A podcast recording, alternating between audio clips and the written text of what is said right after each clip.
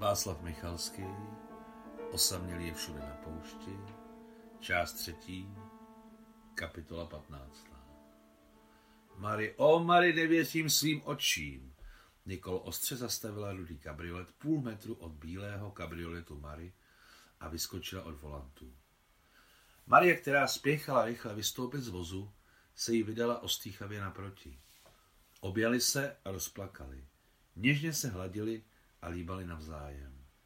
Jak spásné jsou ženské slzy. Poplakali si na prsou, nebylo třeba nic vysvětlovat, ani se obvinovat nebo kát. Vše bylo srozumitelné beze slov.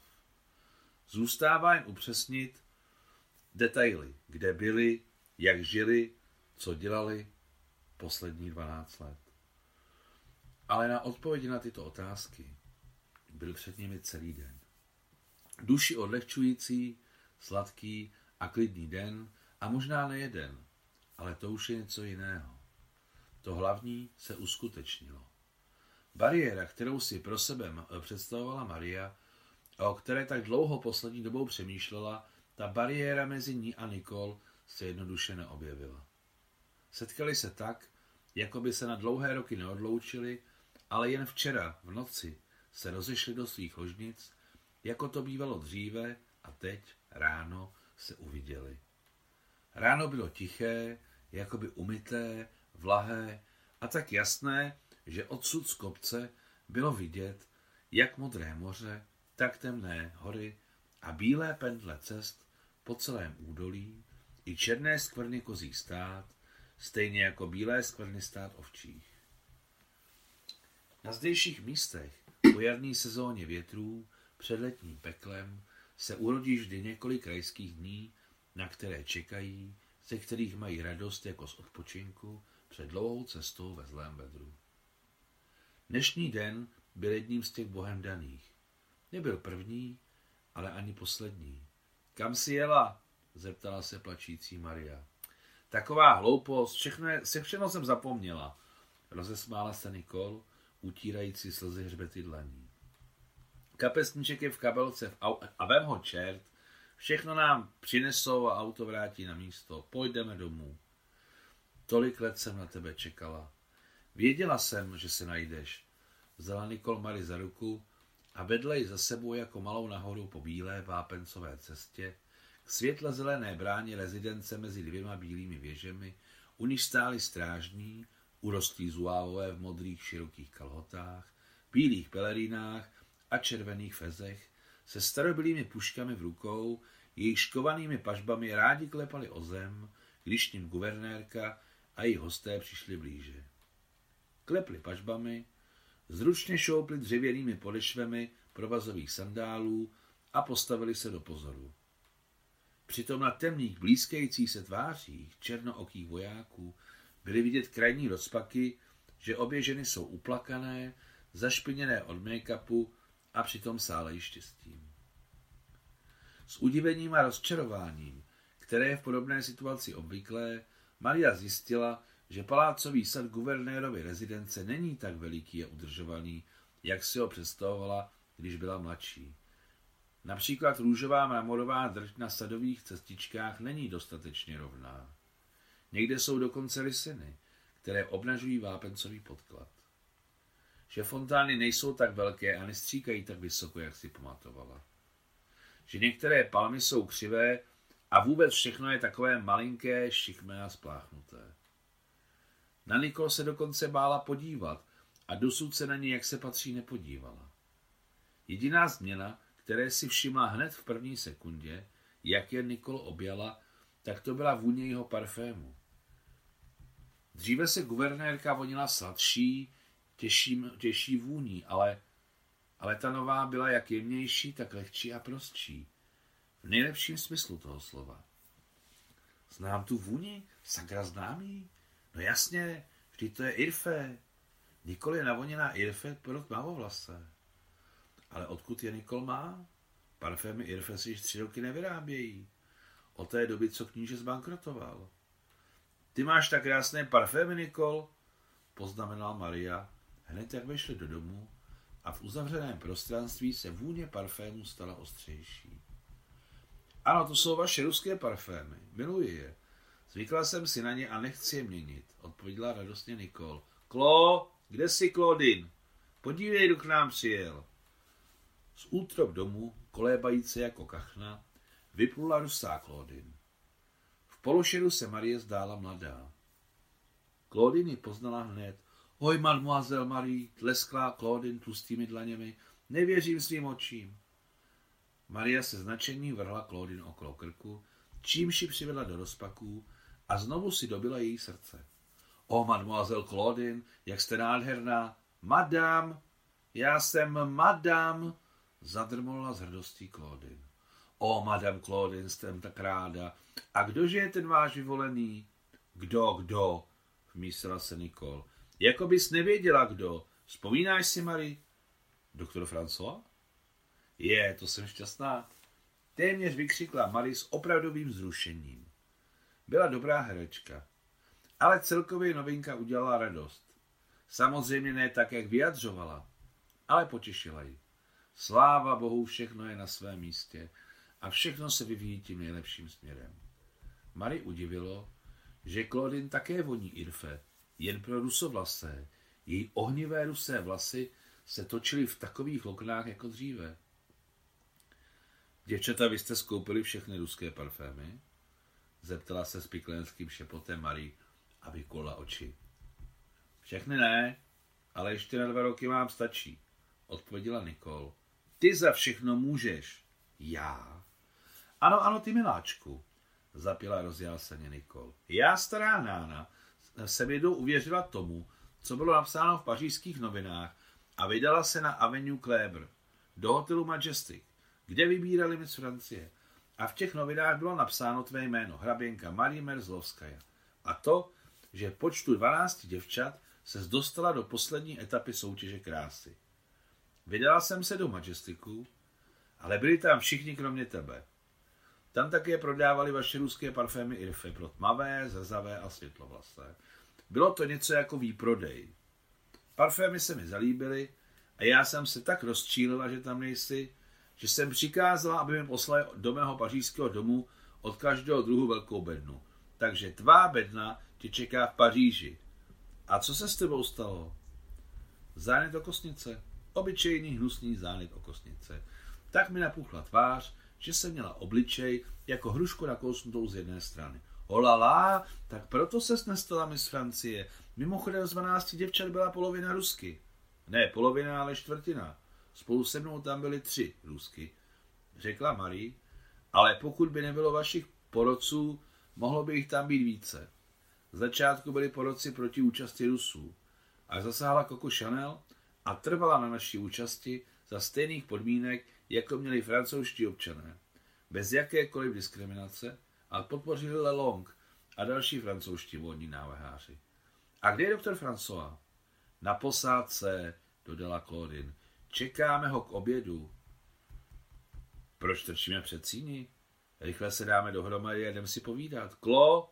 Ukaž Marii koupelnu, ložnici a postarej se o kafe, zavelela Nicole. Ano, madam, kývla s menší úklonou Claudine, která teď neměla na obličeji jako kdysi takový výraz, jako by dělala Nicole laskavost. Nyní její tvář vyjadřovala respekt a do té míry neochvějnou důstojnost, že bylo mimovolně jasné, že před vámi nejsou paní a pokojská, ale 2 přítelkyně nebo sestry, a jedna se podrobuje druhé silou svého dobrého charakteru. Pojďme, mademoiselle Marie, osprchujete se po cestě. No tak jo, madame Claudine, jsem za vás velmi ráda, madame Claudine. Děkuji, mademoiselle Marie. Nenadarmo můj François říká, že jste nejlepší člověk na světě. Já to říkám. Přivádíte mě do rozpaků, madame Claudine. Ach, u vás je tak dobře, madame Claudine. Marie teď přesně věděla, že pokud chceš učinit Claudine povůli, nazývej ji madam. A čím častěji, tím lépe. Madame Claudine z toho každou chvíli zahořela ruměncem a dokonce její vysoká bílá šíje se červenala skvrnami. Koupelna, která kdysi předčila Mariinu představivost, se jí svou prostorností líbila i teď bělostí kachlových stěn, čistotou obrovských zrcadel, ale stejně si Maria nemohla nevšimnout, že v rozích jsou vidět skvrny zasklé špíny. Kohoutky protékají a také klika na dveřích. Byť elegantní, bronzová, ve tvaru lví hlavy, je přišroubována na křivo. Stárnu, pomyslela si Maria, když si užívala pod teplou sprchou. Prostě stárnu, když vidí místo dobrého jen nedostatky. A Nicole do tváře jsem se stejně neodvážila podívat. Teď po kávě už to půjde. A co se týče její postavy, má ji stejnou jako dřív, možná trochu seschla, druzí tloustnou, ale ona zhubla, no to se stává. Maria a Nicole si sedli ke kávě v knihovně. Tato místnost byla přehrazena knižními policemi na uličky a hluboce zastíněná vysokými keři zasadu. Paní domu tuto místnost vybrala instinktivně. Stejně se tak jako ona bála Marie, že ji jak se patří rozebere a udělá si své neblahé závěry. 12 let přece není legrace. Nicole si sedla zády k oknu, takže její tvář zůstávala ve stínu, jen její ruce byly v pruhu světla, ale měla je dobře udržované. Takže hádat podle nich její věk možné nebylo. Bože, já tak miluji vůni knih, řekla Marie. Tady v tvé knihovně se mi zdálo, že jsem u sebe doma v Rusku v Nikolévu. Také miluji vůni knih, zasmála se Nicole. Ale rozdíl mezi námi je v tom, že já si k ním jen voním a ty je ještě čteš. Mám stejného kuchaře, pamatuješ si Alexandra? Marie souhlasně kývla. Tak dnes k obědu jsem u něj objednala skopové na bordeauxský způsob. A pamatuješ si, kdy jsme ho měli poprvé? Ještě abych si to nepamatovala. K obědu přijdou tak jak muž, tak François, nejsi proti? Ne, kvůli čemu bych měla být proti. Představ si, že se moje Claudine dala za chudáka Françoise a mimochodem ne bez tvé pomoci. Mojí? Pozvedla Marie své tenké, podle tehdejší módy vytrhané obočí.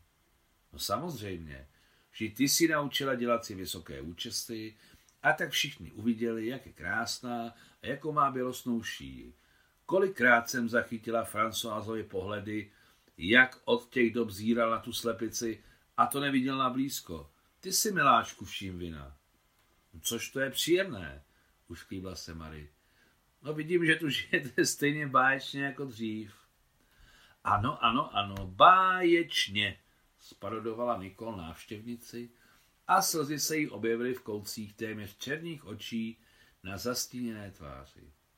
Přesně řečeno nic báječného. Opět trčím v téhle díře a Paříž tam jen slibují, slibují a slibují. A co maršál Petén? Zeptala se Marie, přerušujíc trapnou pauzu. On to všechno brzdí. Můj by byl už dávno ministrem, ale maršál pořád tvrdí, není správná doba, potřebují tě v provincii, to je mnohem důležitější. Takže trčíme v provincii a život tradá, pápá živote. Ministrem války? Zeptala se Marie, aby zbavila paní domu emocionálního zápalu. No a jakým jiným? Na ministerstvu války si ho všichni považují. Je tam plno jeho spolužáků. Tím spíše, že za roky, co sedí tady, ať už v Alžíru nebo v Maroku, si Paříž zasloužil. To všichni chápou. Nicole ještě něco říkala, ale Marie už neposlouchala.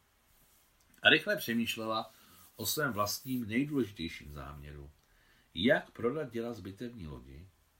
Možná nemá smysl se obracet samotnému Peténovi. Velcí lidé úkoly jen vytyčují, ale plně je úplně jiný. Řeší je tzv. Střední stav. A skrz Nikolina muže může být tento střední stav dostupný. Když přijeli generální guvernér a doktor François, mimochodem již v hodnosti plukovníka vojenské lékařské služby, k obědu, byli velmi rádi, když Marie viděli. A oba ji dokonce objali otcovsky a políbili na tvář.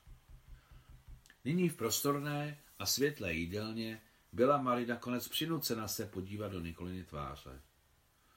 Což o to čas je samozřejmě neúprosný, ale Nicole vypadala výborně. Marie se zaradovala, že je to tak a ne jinak. Najednou ji přepadla hravá dětská nálada. Políbila Nicole na spánek a šetnula jí do ucha. Jsi úžasná, vypadáš skvěle. Nikolo se najednou intenzivně rozesmála a hned zapomněla, že trčí v provincii, že muž ještě není ministr a byla tak veselá a vlídná, jakou ji ani muž, ani François, ani Claudine již dlouho neviděli. Zde je potřeba podotknout, že madame Claudine byla pozvána ke stolu jako jedna z nich, jelikož její nové postavení nedávalo Nicole na výběr. O, doktore Françoisi, vy už jste plukovník, gratuluji. Všimla si Marie stříbrných nášivek na nové, tmavě šedé doktorově uniformě. Ano, to jsou kanadské žertíky pána našeho domu, odpovídal neznělý doktor a jeho široká pleš a krátký krk zčervenaly. Kdyby. Dávno si měl být generál, přerušil dobrácký přítel guvernér. Jen koketuješ. Ano, je na čase, podržela ho Claudine. Už jsem na něj oblékla generálskou uniformu. Krásně mu slušela. Co to říkáš, Klo? Zrozpačitěl François tak, že jeho brunátná pleš se dokonce pokryla krůpěmi potu. Emotivně zahodil na stůl ubrousek a chtěl vstát o stolu, ale Nikolo posadila na místo. Nevzrušuj se, Françoisi, řekl dobrácky pán domu. Tady v Tunisku pro tebe nemám generálskou pozici. Ale když přejdeme do Paříže, tak slibuji, Claudine, že ti zařídím za 2 týdny. Oho, takže nás Pařížní čekali. Jedny rozhovory. Zatrpkle zavrčela Nicole. Muž se na ně pozorně podíval a mlčel. Vznikla těžká pauza. Tak pojďme se pustit do Skopového po Bordovsky, vyzvala Marie. To je krása na pohled. Do zlatova vypečená kůrka, skvělá vůně. Tíživá pauza zmizela jako mávnutím proutku. Všichni začali s ulehčením cinkat noži a vidličkami. Skopové bylo jemňoučké, voňavé, zkrátka znamenitě připravené. Marie přitom, jak si vychutnávala pečené maso, bezděčně přemýšlela o tom, jakou pravdu měla jí matka Anna Karpovna, když jí říkala. Všude je něco. A ještě říkala, každý má své starosti. Někdo málo dochucenou polévku a někdo malé perly. Jestli dovolíte, pronesu přípitek, řekla Marie a vzala si do ruky sklenici s těžkým rubínovým vínem, které hrálo uvnitř. Chci říci, že všechny ty roky jsem na vás na všechny myslela a ta vzpomínka mi pomáhala na cestách. A dnes mi doktor François zachránil život. Připijeme si na vaši družnou rodinu. Marie zvedla sklenici nad hlavu. U nás Rusů je obvyklé si ťukat. A lehonce udeřila svou sklenicí o sklenici, kterou měla v ruce Nicole. A poté si všichni začali ťukat jak s Marie, tak mezi sebou. Začalo být veselo, sklenice radostně zvonily a všem se to líbilo. Jak se mi podařilo vám zachránit život a navíc přímo dneska? Zeptal se doktor François s zaujetím.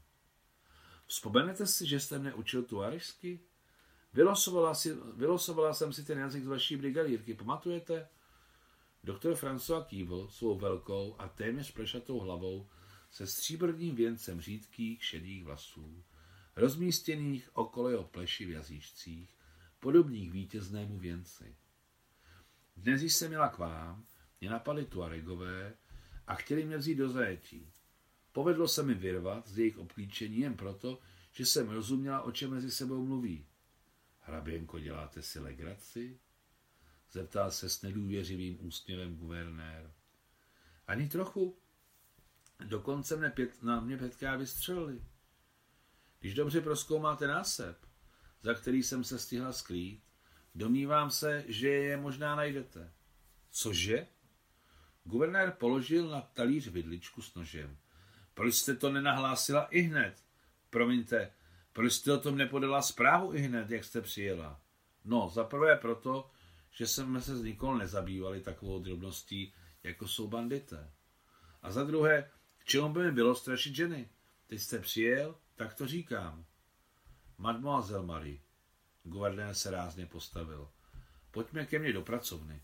Všechno podrobně popíšete a já vydám po telefonu instrukce.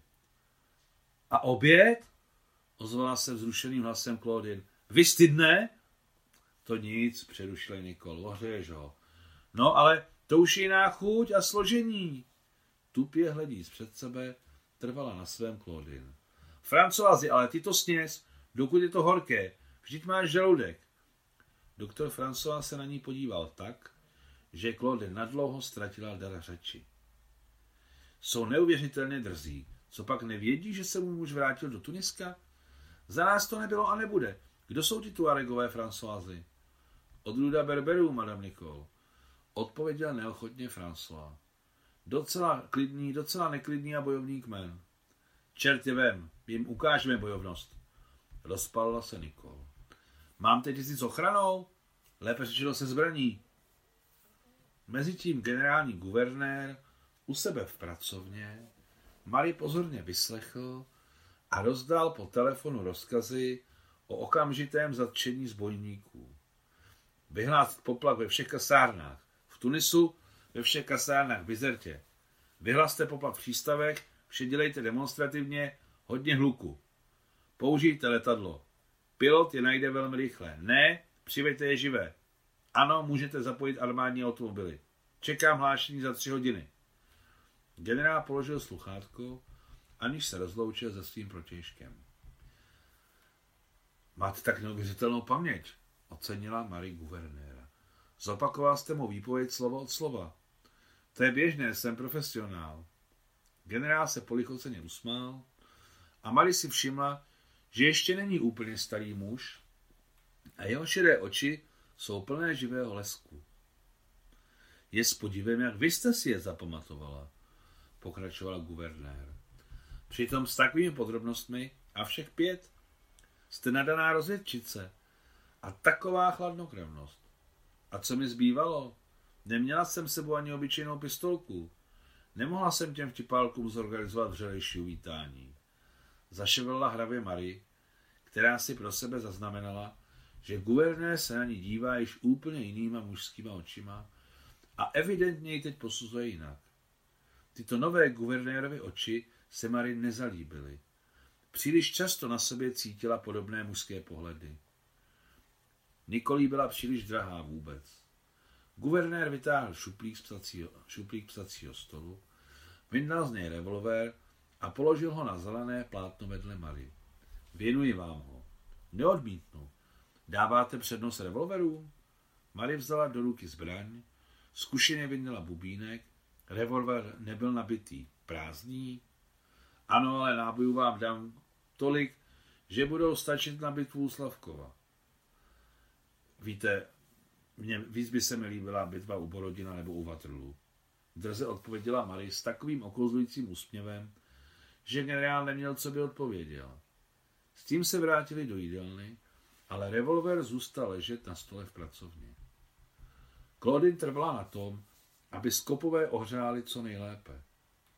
A když generál a Marie vešli do jídelny, sluha právě přinášel podnos a spolu s ním kráčel starý kuchař Alexandr s vysokou bílou čepicí tak naškrabenou, že to vypadalo, že když ji vezmete do ruky, zlomí se. Marie si všimla, že ostrý nos starého kuchaře se kroutí a nasává vzduch před sebou přesně jako dřív. Poté, co minutu postál u stolu, požádal kuchař pohledem Nikol o svolení se vzdálit. Ano, Alexandře, řekla nahlas Nikol, hraběnka má ráda tvé skopové na bordovský způsob. Můžeš jít. Připrav síry. Stařičký kuchař vycouval od stolu a zmizel ve dveřích. Rozhovor přešel od Tuaregu k Marie k tomu, jak žila.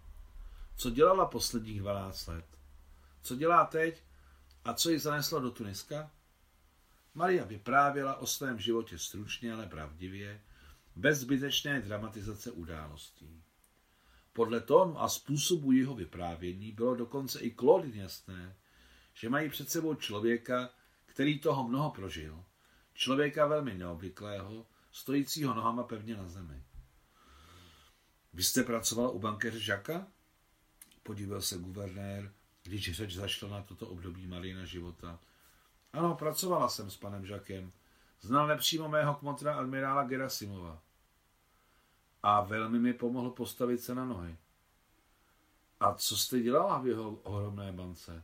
Zeptal se generální guvernér. Různě. Za rok a půl jsem si prošla cestu od mladšího úředníka k řediteli řízení všech regionálních oddělení banky. Holala, vykřikla Nicole, ty jsi skvělá. Ano, to je velmi vysoká funkce, řekl zaražený guvernér. Podle našich vojenských měřítek generálská. Pravda, souhlasila Marie. Práce bylo hodně, přijížděla jsem do banky ráno v 8 a odjížděla blízko k půlnoci.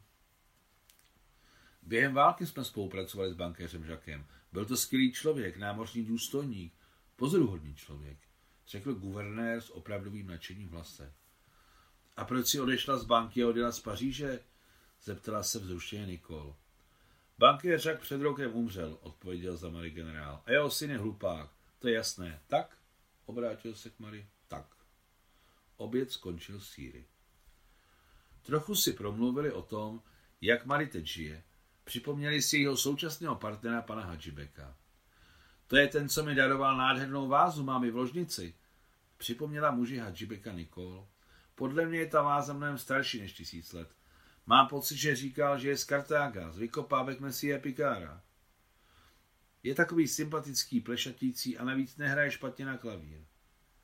Někdy toho Picara zveme, mlela Nicole. A archeolog, vzpomínám si, kývl guvernér.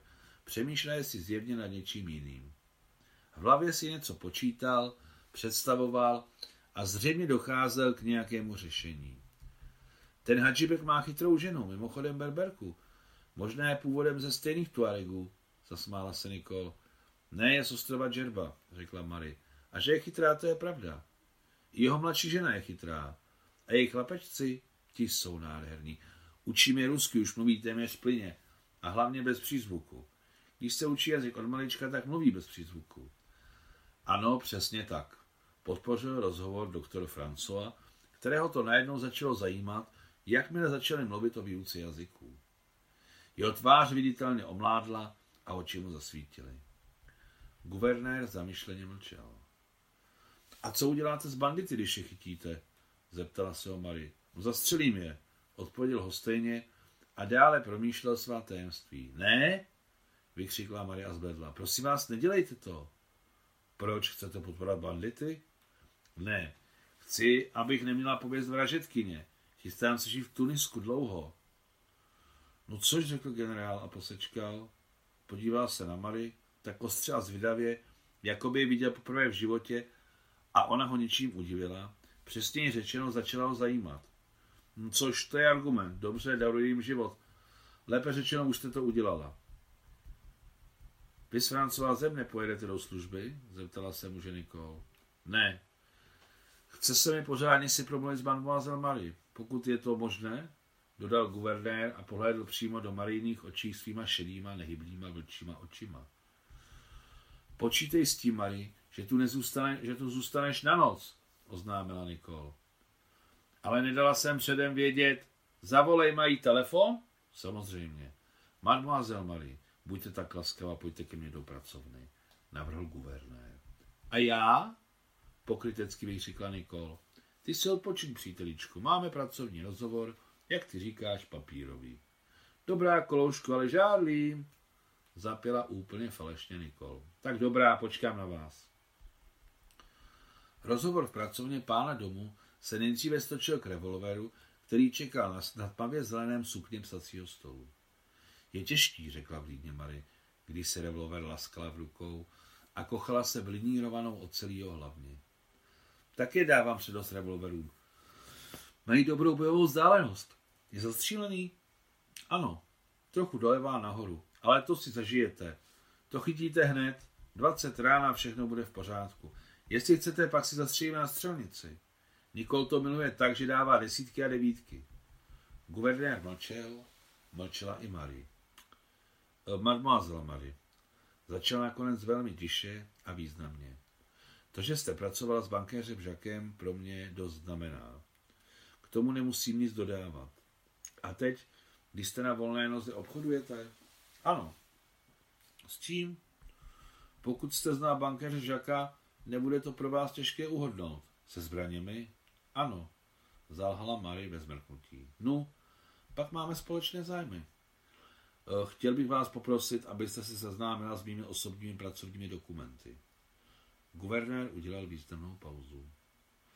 Možná mi něco poradíte. Můj pověřenec odjel do Ameriky a já jsem donucen se teď zabývat tím, čím jsem se dříve nezabýval.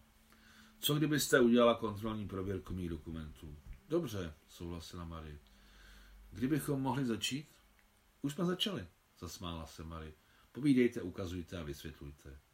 To je po vojensku. Takový přístup se mi líbí. Zasmál se guvernér a Marie si poprvé všimla, že má, i když docela silné, ale velmi rovné a čisté zuby. Ruku na to! Potřásl jí nabídnutou rukou ležérním potřesením silného sebejistého muže. Měl teplou, suchou ruku a to se Marie nemohlo nelíbit a nevzbudit v ní velké naděje.